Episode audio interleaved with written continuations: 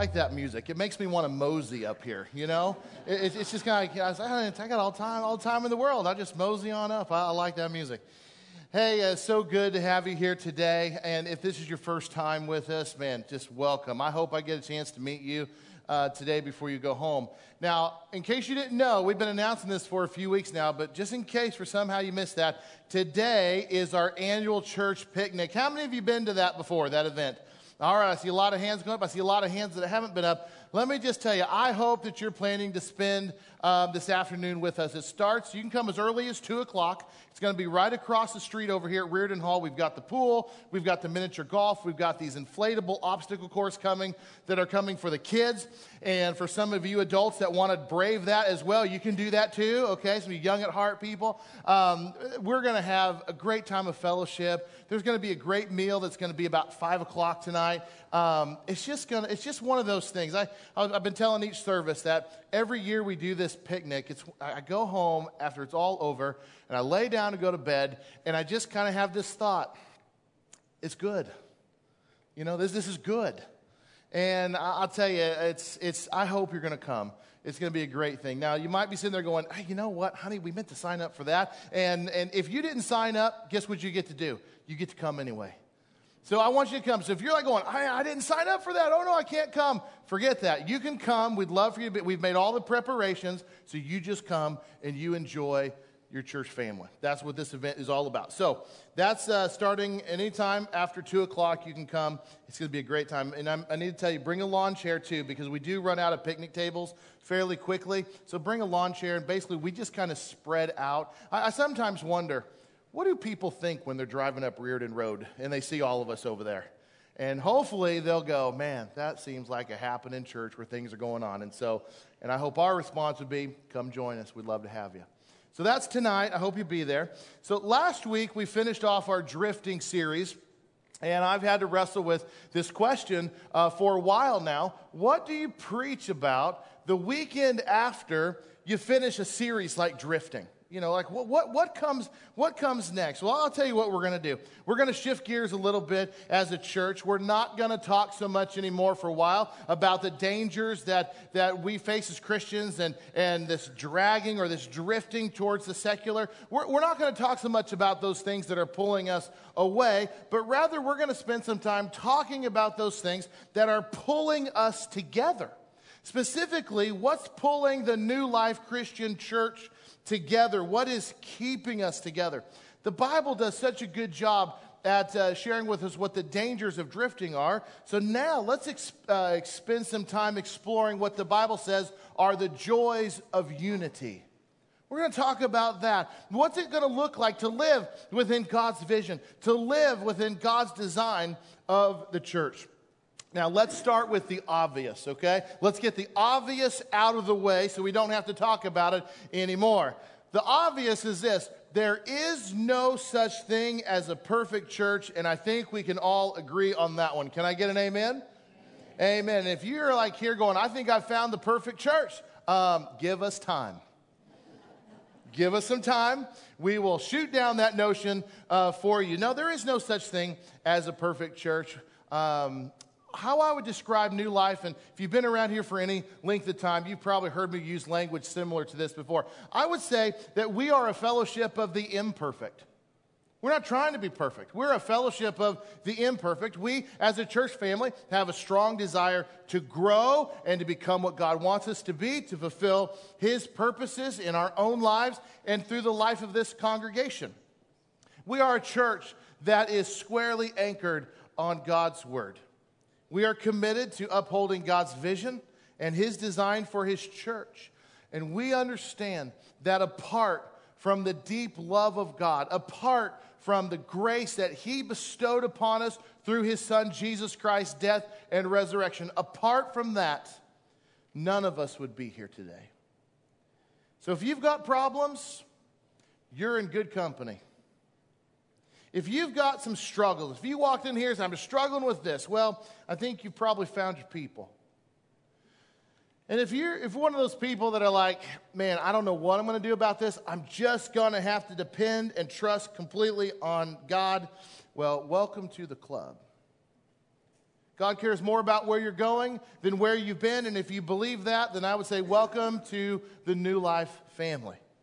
There is no such thing as a perfect church because there is no such thing as a perfect person. But I will tell you this there are no perfect churches, but there are great churches. There's no perfect church, but there are great churches. And the Bible warns us about the dangers of drifting churches, but it also paints for us a clear picture of what a great church looks like. And one thing that great churches all have in common is this. Do you know what it is? It's not awesome buildings, although I will say having a great facility is a wonderful tool, but that's not what makes a church great. I love the fact that we have incredible worship services and, and God's brought all kinds of talented people that can lead us in worship. I can tell you, I'd rather be a part of a great worship service than a boring one, wouldn't you? But that's not what makes a church great.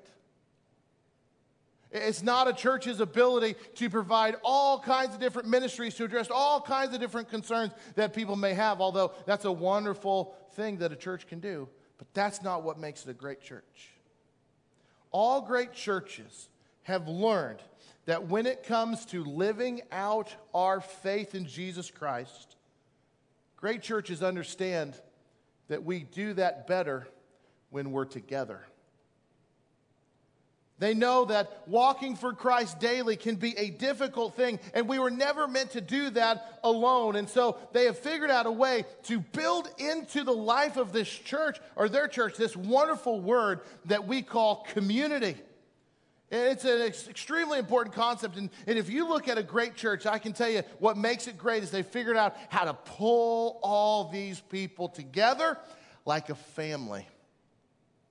The Bible tells us in, in, Hebrews chapter 10 some very important information about this very idea. So if you've got your Bible, could you go and open up to Hebrews chapter 10 and just keep that on your lap because that's where we're going to be today. And feel free to grab one of the Bibles that are in the pockets in front of you and, and grab Hebrews chapter 10 and open it up. Um, it's going to be on the screens behind me as well. So there's lots of ways you can see it, but I just Maybe I'm just old fashioned that way. I think there's a lot of value in bringing your Bible to church and opening your Bible and having it there for you to read it. So I'm going to keep encouraging you to do that and provide you with all kinds of opportunities to read the scriptures through online or on the screens or any other way. But Hebrews chapter 10, verse 25, the Apostle Paul, he gives these three declarations to the church. And all three declarations begin with the phrase, let us. So, as we read this together, Hebrews chapter 10, starting in verse 22, I want you to pay very close attention to when Paul says, Let us. All right, this is what he says. Verse 22 Let us draw near to God with a sincere heart and with the full assurance that faith brings, having our hearts sprinkled to cleanse us from a guilty conscience, and having our bodies washed with pure water. Verse 23 Let us hold unswervingly to the hope that we profess. For he who promised is faithful. And, verse 24, let us consider how we may spur one another along towards love and good deeds, not giving up meeting together as some are in the habit of doing, but encouraging one another, and, and all the more as you see the day approaching. So, as we read that, did you see Paul's three let us declarations in our text this morning? The first one's in verse 22, and what does he say? Let us draw near to God. He's like, come on, church, this is what we're supposed to do. Let us all draw near to God. By the time Paul wrote this, the church is around 35 to 40 years old. So that's how far the church has gone. You know, Jesus has been gone now for about 35, 40 years. And so Christianity isn't a brand new thing anymore. Some of these people have been Christians for a while now. And so Paul is telling the church, like, I don't care how long you've been a Christian, we still need to make an active part of our lives this drawing close, coming near to God. This is a personal thing. This is an individual thing. It's between you and God. And so, how the church is made up is that each and every one of us is working hard to walk daily with God, drawing near to Him. And collectively, when we all do that together, the church matures and grows spiritually at the same time. So, Paul's saying, Come on, church, let's all invest in this walk with God. Now, he uses some language in our scripture, you probably saw it, that doesn't make a whole lot of sense to us. It would have made perfect sense to the Christians he was writing to. But right here in Bella Vista in the year 2018, it's a little bit of a head scratcher. The language that he says is when he talks about drawing near to God, he says, sprinkled to cleanse and bodies washed with pure water. What in the world is he talking about? What does he mean by that? What does that have to do with drawing near to God? The reason why the Christians he was writing to would have understood this clearly is because they were so much more familiar with the priestly duties in the temple. Because when a priest would come before the Lord and would need to perform his priestly duties, he would usually go through a series of washings and purification processes that had to do with water and, and cleansing. Before a priest um, could go to the holy place, he would have to cleanse himself in the laver, and, and there was this, this, this ceremonial washing. And Paul knows that the people would have related to that. That, okay, so it's like a priest, when he goes before God, when he draws into God's presence, he's got to go in there clean. So, what Paul is telling the Christians is this a Christian draws near to God with a pure heart and a clear conscience. When I was in Israel last summer, we visited the, the Western Wall, also known the Wailing Wall. Has anybody in here seen that with their own eyes before? I mean, it's, it's a famous place. I mean, it's, it is probably one of the most holy places to a Jewish person. Um, it is, this wall really is about the only remnant left of the second temple.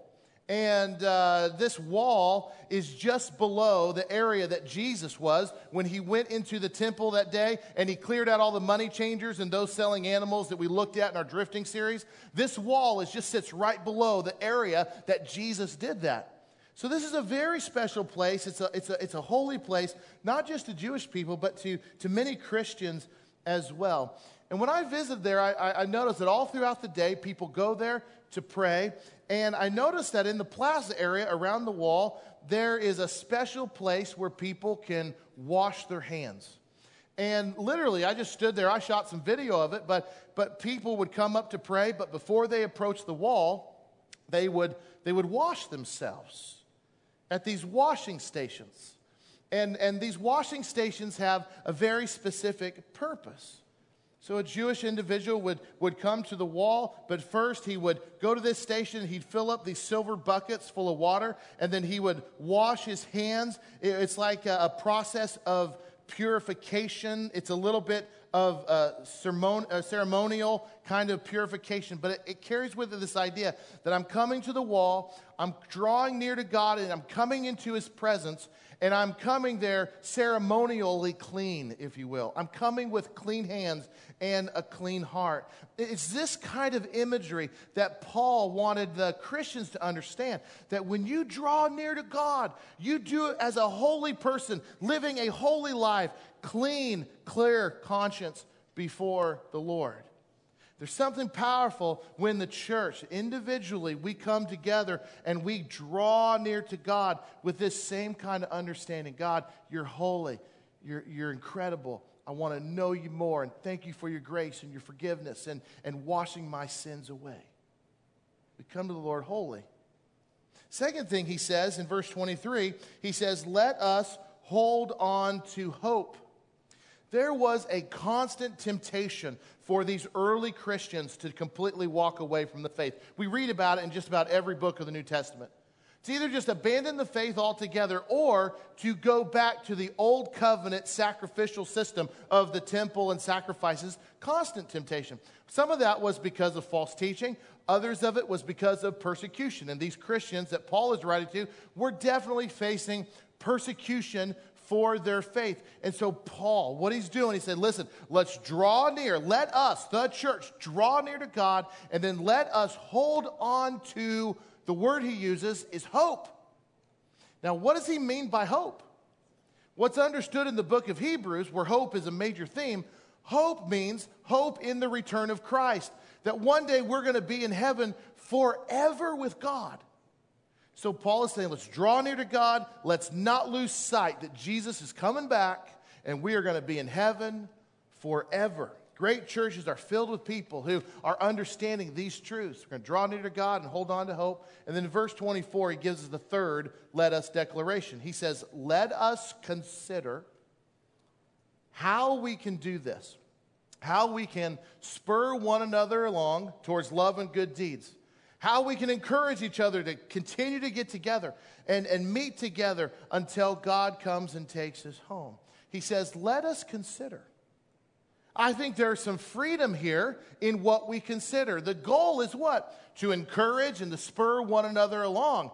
But he said, let's consider how we do that. Let's think about it. Let's contemplate some ideas. Let's brainstorm together and think through, as a church family, how we can better spur one another along towards good deeds and love. It's almost like Paul is saying, Come on, church, surely we've got some good ideas out there.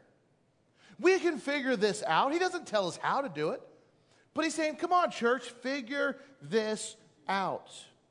If you read the whole book of Hebrews, it becomes obvious that the Christians he was writing to has some fellowship issues.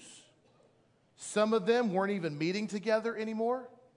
Fellowship was drifting away. This togetherness was not there. There was a serious lack of encouragement in the church.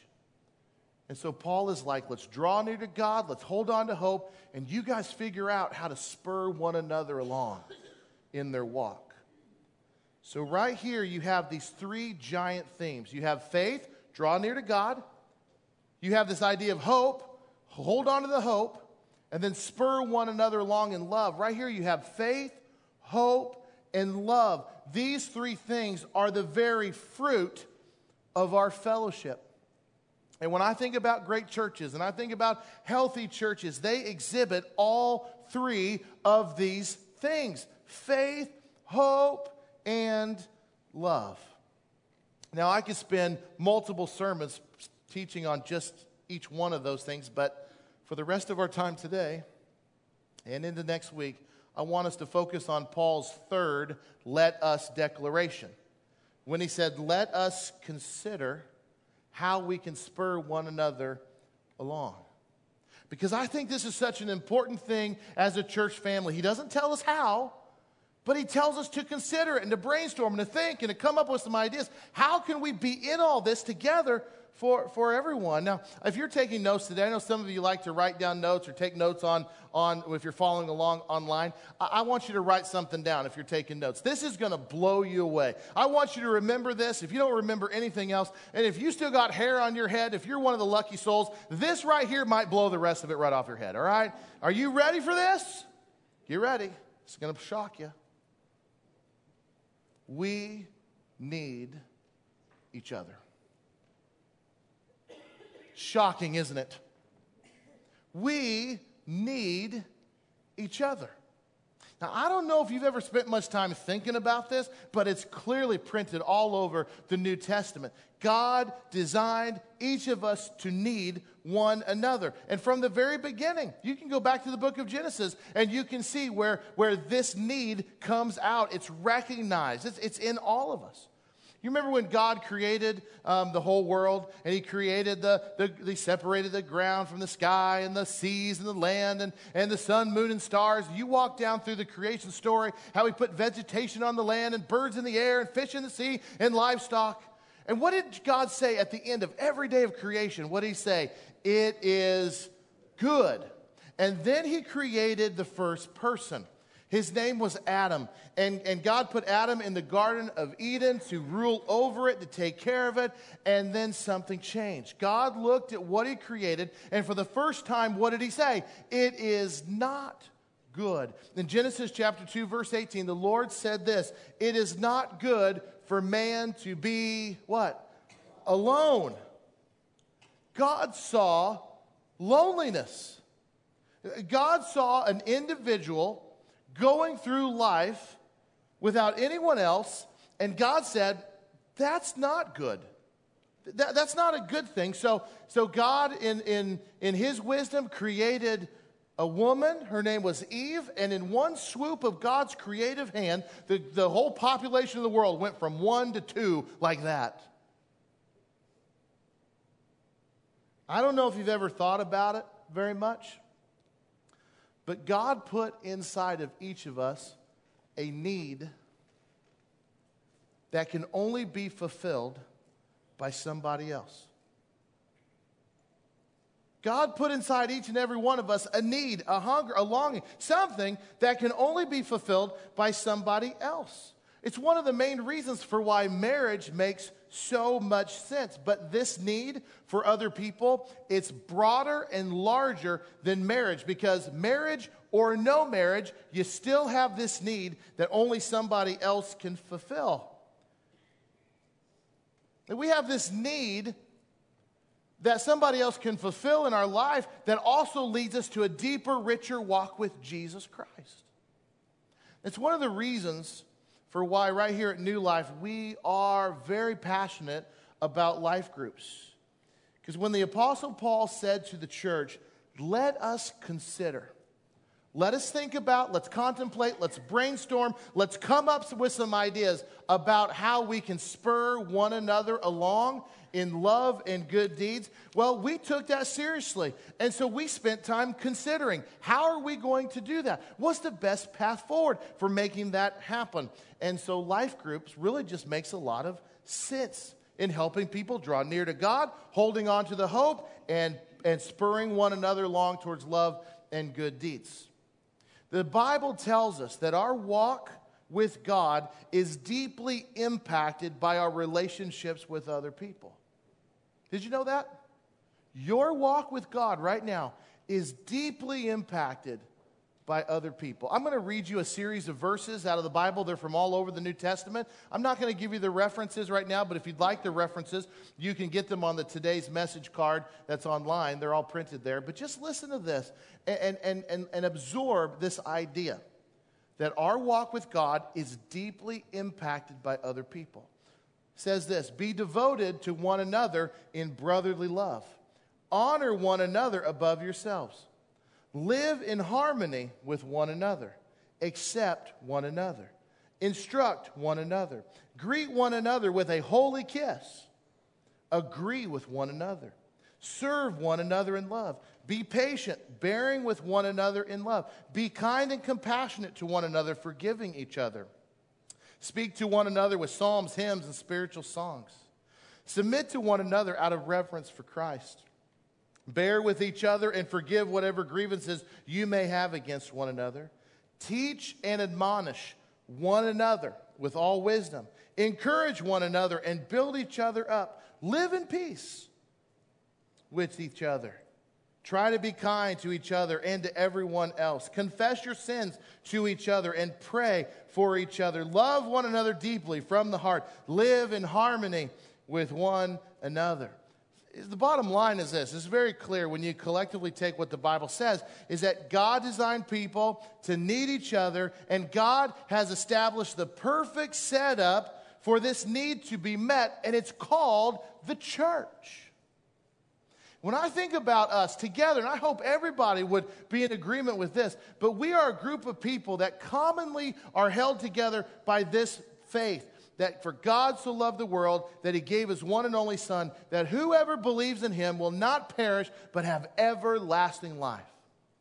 It is that faith that unites all of us together. And it's within the, the faith community. Our church is designed to best meet this need that each of us has that only other people can fill. The church. The church. And honestly, I think as we've considered how to go about this, life groups just possibly could be one of the very best things for your walk with the Lord. In case you don't know much about our life groups, let me just tell you that a life group typically consists of about 10 to 12 adults. They meet once a week, usually in somebody's home. Every life group has a leader, or we refer to them as a facilitator. You might think of them as a ringleader for the group. Um, together in our life groups, we study God's word together, we pray together, and we enjoy the fellowship of believers. And our hope is that each life group fulfills the very words of the Apostle Paul. That together we draw near to God, we hold on to hope, and we spur one another along in love and good deeds. I love it when I hear stories come from our life groups about how relationships are growing and friendships are developing, and there's this uh, mutual dependency on one another, and so much growth is happening. I love hearing these stories. I, I love it when somebody tells me, you know, when I started in this life group, I really didn't know anybody, but now they have become my very best friends. It is this life group that took me from where New Life is the place that I went to church, and it, and it, through this life group, I learned that this is my family that I belong to. I'm a firm believer that that uh, that uh, New Life will never be anything more than the place you attend church until you get to know people and build these relationships, and then it becomes your very family. But I love hearing these stories. I love hearing stories about how uh, there was a need in a life group, and the people in that life group just came around that person. They met that need. They prayed together. They watched God do his thing. And, and, and I love it when I can say things like this I never knew that happened. And they say, Well, of course not, because our life group handled it. I love that. It's the church being the church. It's this, what's happening is there's this need inside of all of us that only other people can fulfill. And when the church family are the ones meeting those needs, it is a beautiful, awesome thing that happens within the church. For me, life groups just spotlight this truth that we are better together. I think even Jesus modeled this for us. You look at Jesus' three years on earth, you know, he didn't do that alone. Jesus had a small group. Have You ever thought about it like that before? He had a small group. They're called disciples. It was like Peter and his brother Andrew. There was James and John. There was Philip and Bartholomew and Thomas and Matthew and another James and Thaddeus and Simon and Judas. There was a small group that Jesus went everywhere with. They prayed together. They grew from, from their learning the word together. They fellowship. They took care of each other. They were actively involved in the ministry. I can't find one example of any Lone Ranger disciples. When Jesus would send them out to do ministry, he would send them out two by two because they weren't going to do it by themselves. And even within this group of 12, Jesus had three friends that were extremely close Peter, James, and John. Jesus invested his life into a smaller group of people, it kind of makes sense then when we consider how we're going to spur one another along towards love and good deeds that maybe there's an example that Jesus gave us in this very thing. The first church, the earliest Christians, they were dependent on these smaller groups of people, these life group kind of environments, if you will says in Acts 2.42, one of the first things we learn about this, these early Christians, it says, for they, it's talking about these early Christians, they devoted themselves to the apostles' teaching, which is things that Jesus taught the apostles and they taught the church, which later became the New Testament. So they devoted themselves to the apostles' teaching, to the fellowship. That Greek word for fellowship is koinonia, and it does not mean coffee and donuts. It means doing life together. It means being involved in, in these deep, rich relationships within the community of faith. That's what they were devoted to. So they were devoted to the apostles' teaching, or we'd simplify, they were devoted to God's word. They were devoted to the fellowship. They were devoted to breaking of bread, which means they're never going to forget that Christ died for them. And they devoted themselves to prayer. This was done in people's homes, it was done daily. And uh, it, was, it was a big deal. The Bible also tells us right after that, as this got going, about the activities of, of this early church. They, they, they were together, they had everything in common, they were selling their possessions and goods, they gave to anyone who had need. Every day they continued to meet together in temple courts, they broke bread in their homes, ate together with glad and sincere hearts, praising God, enjoying the favor of all people. From the very beginning, built into the life of the church was this idea we need each other if this is going to be successful. That there is something that all of us have that only other people can fulfill. We need each other. And what a great way to fulfill that need in the context of the church. I love the way Rick Warren, pastor at Saddleback, he wrote The Purpose Driven Life. I love the way he describes the church. He says this The church is not a building, it's not an institution, it's not an organization, it's not a club, it is a family. A lot of people say, well, I'm going to go to church as if church is the place you go to. That's not correct. Church is not a place to go to, it's a family belong to. Big difference. It's more than a building, more than a service, it's a family. I would hate this would ever happen, but if there was a strong wind that knocked this building over tomorrow, the New Life Church would still exist because this building doesn't identify who we are. Our faith in Christ is what makes us who we are. We're a family. And we weren't meant to walk through this life alone. Here's one other thought that I don't know if you've thought much about before, but I want to bring it to your attention.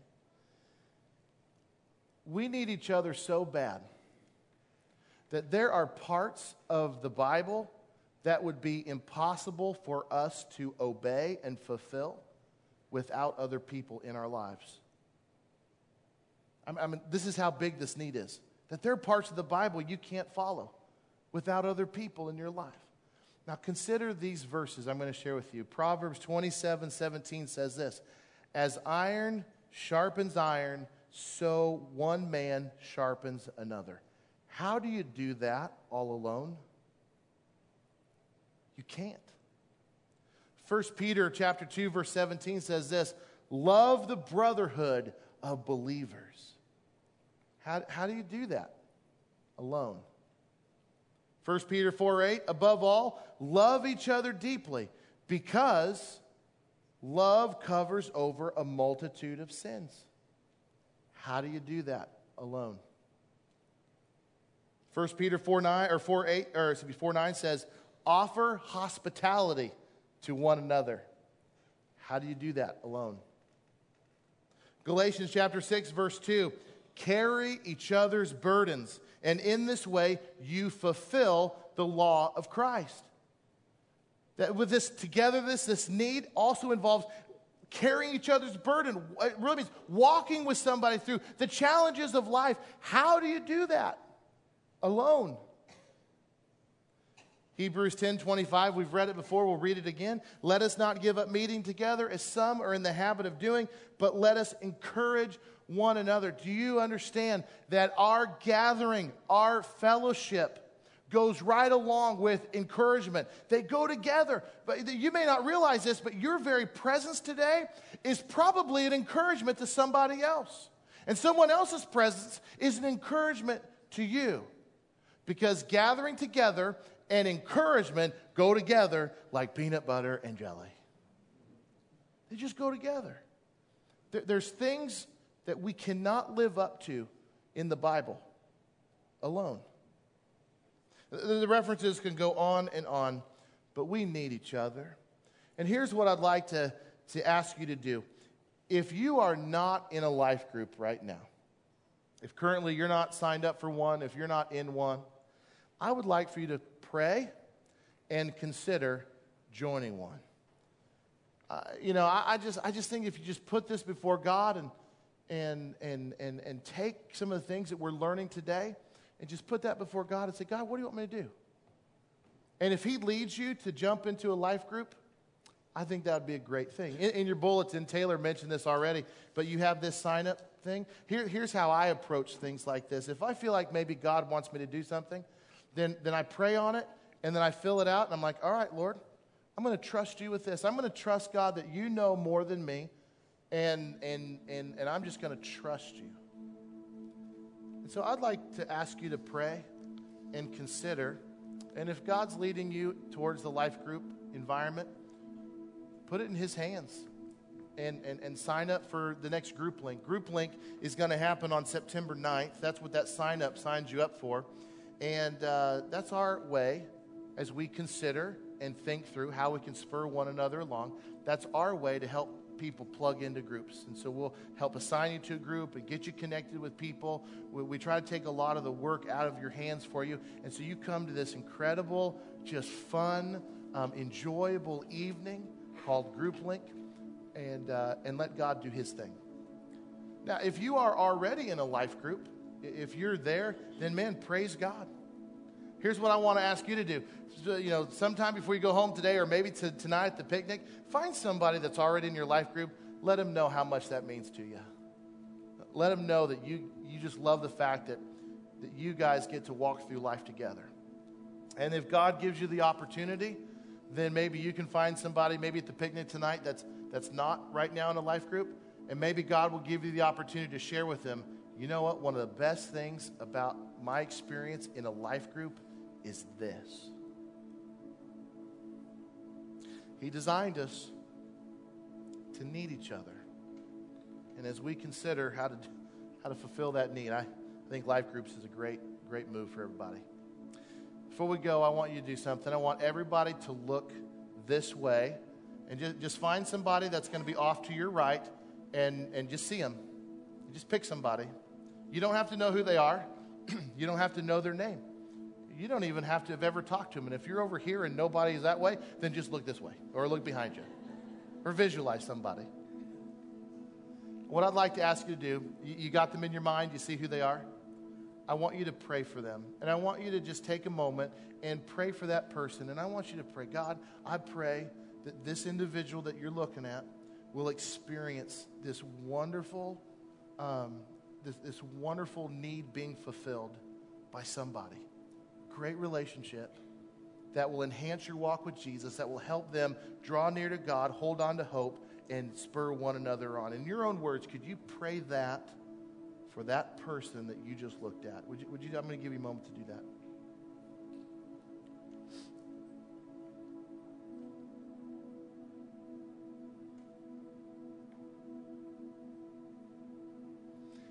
Now I'm going to ask you to do the same thing, but let's look this way. Let's look in the opposite direction. You see somebody? Did, did you make, did you just see him? Doesn't matter. Just pick somebody and just trust the Lord led you to that person. And I want you to pray the same thing for that person.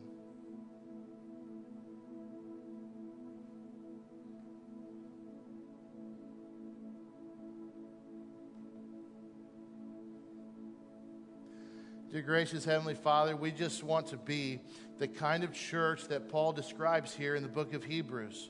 That, Lord, I pray that, would, that, uh, that faith, hope, and love would be the fruit of this congregation. That, Lord, that each and every one of us would draw near to you.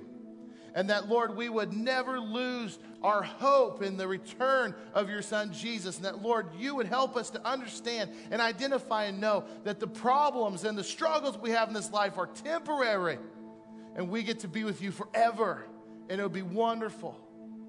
Lord, I pray you help us hold on that hope. And Lord, I pray that as a church family, we will always consider ways that we can spur one another along to love and good deeds. And that, Lord, we would be a place where so much encouragement would flow out of here because we spend time together, we fellowship together, and we don't neglect getting together. And Lord, I just pray that these things would be exhibited here. And that, Lord, we would always know that we are better together. In Jesus' name, amen.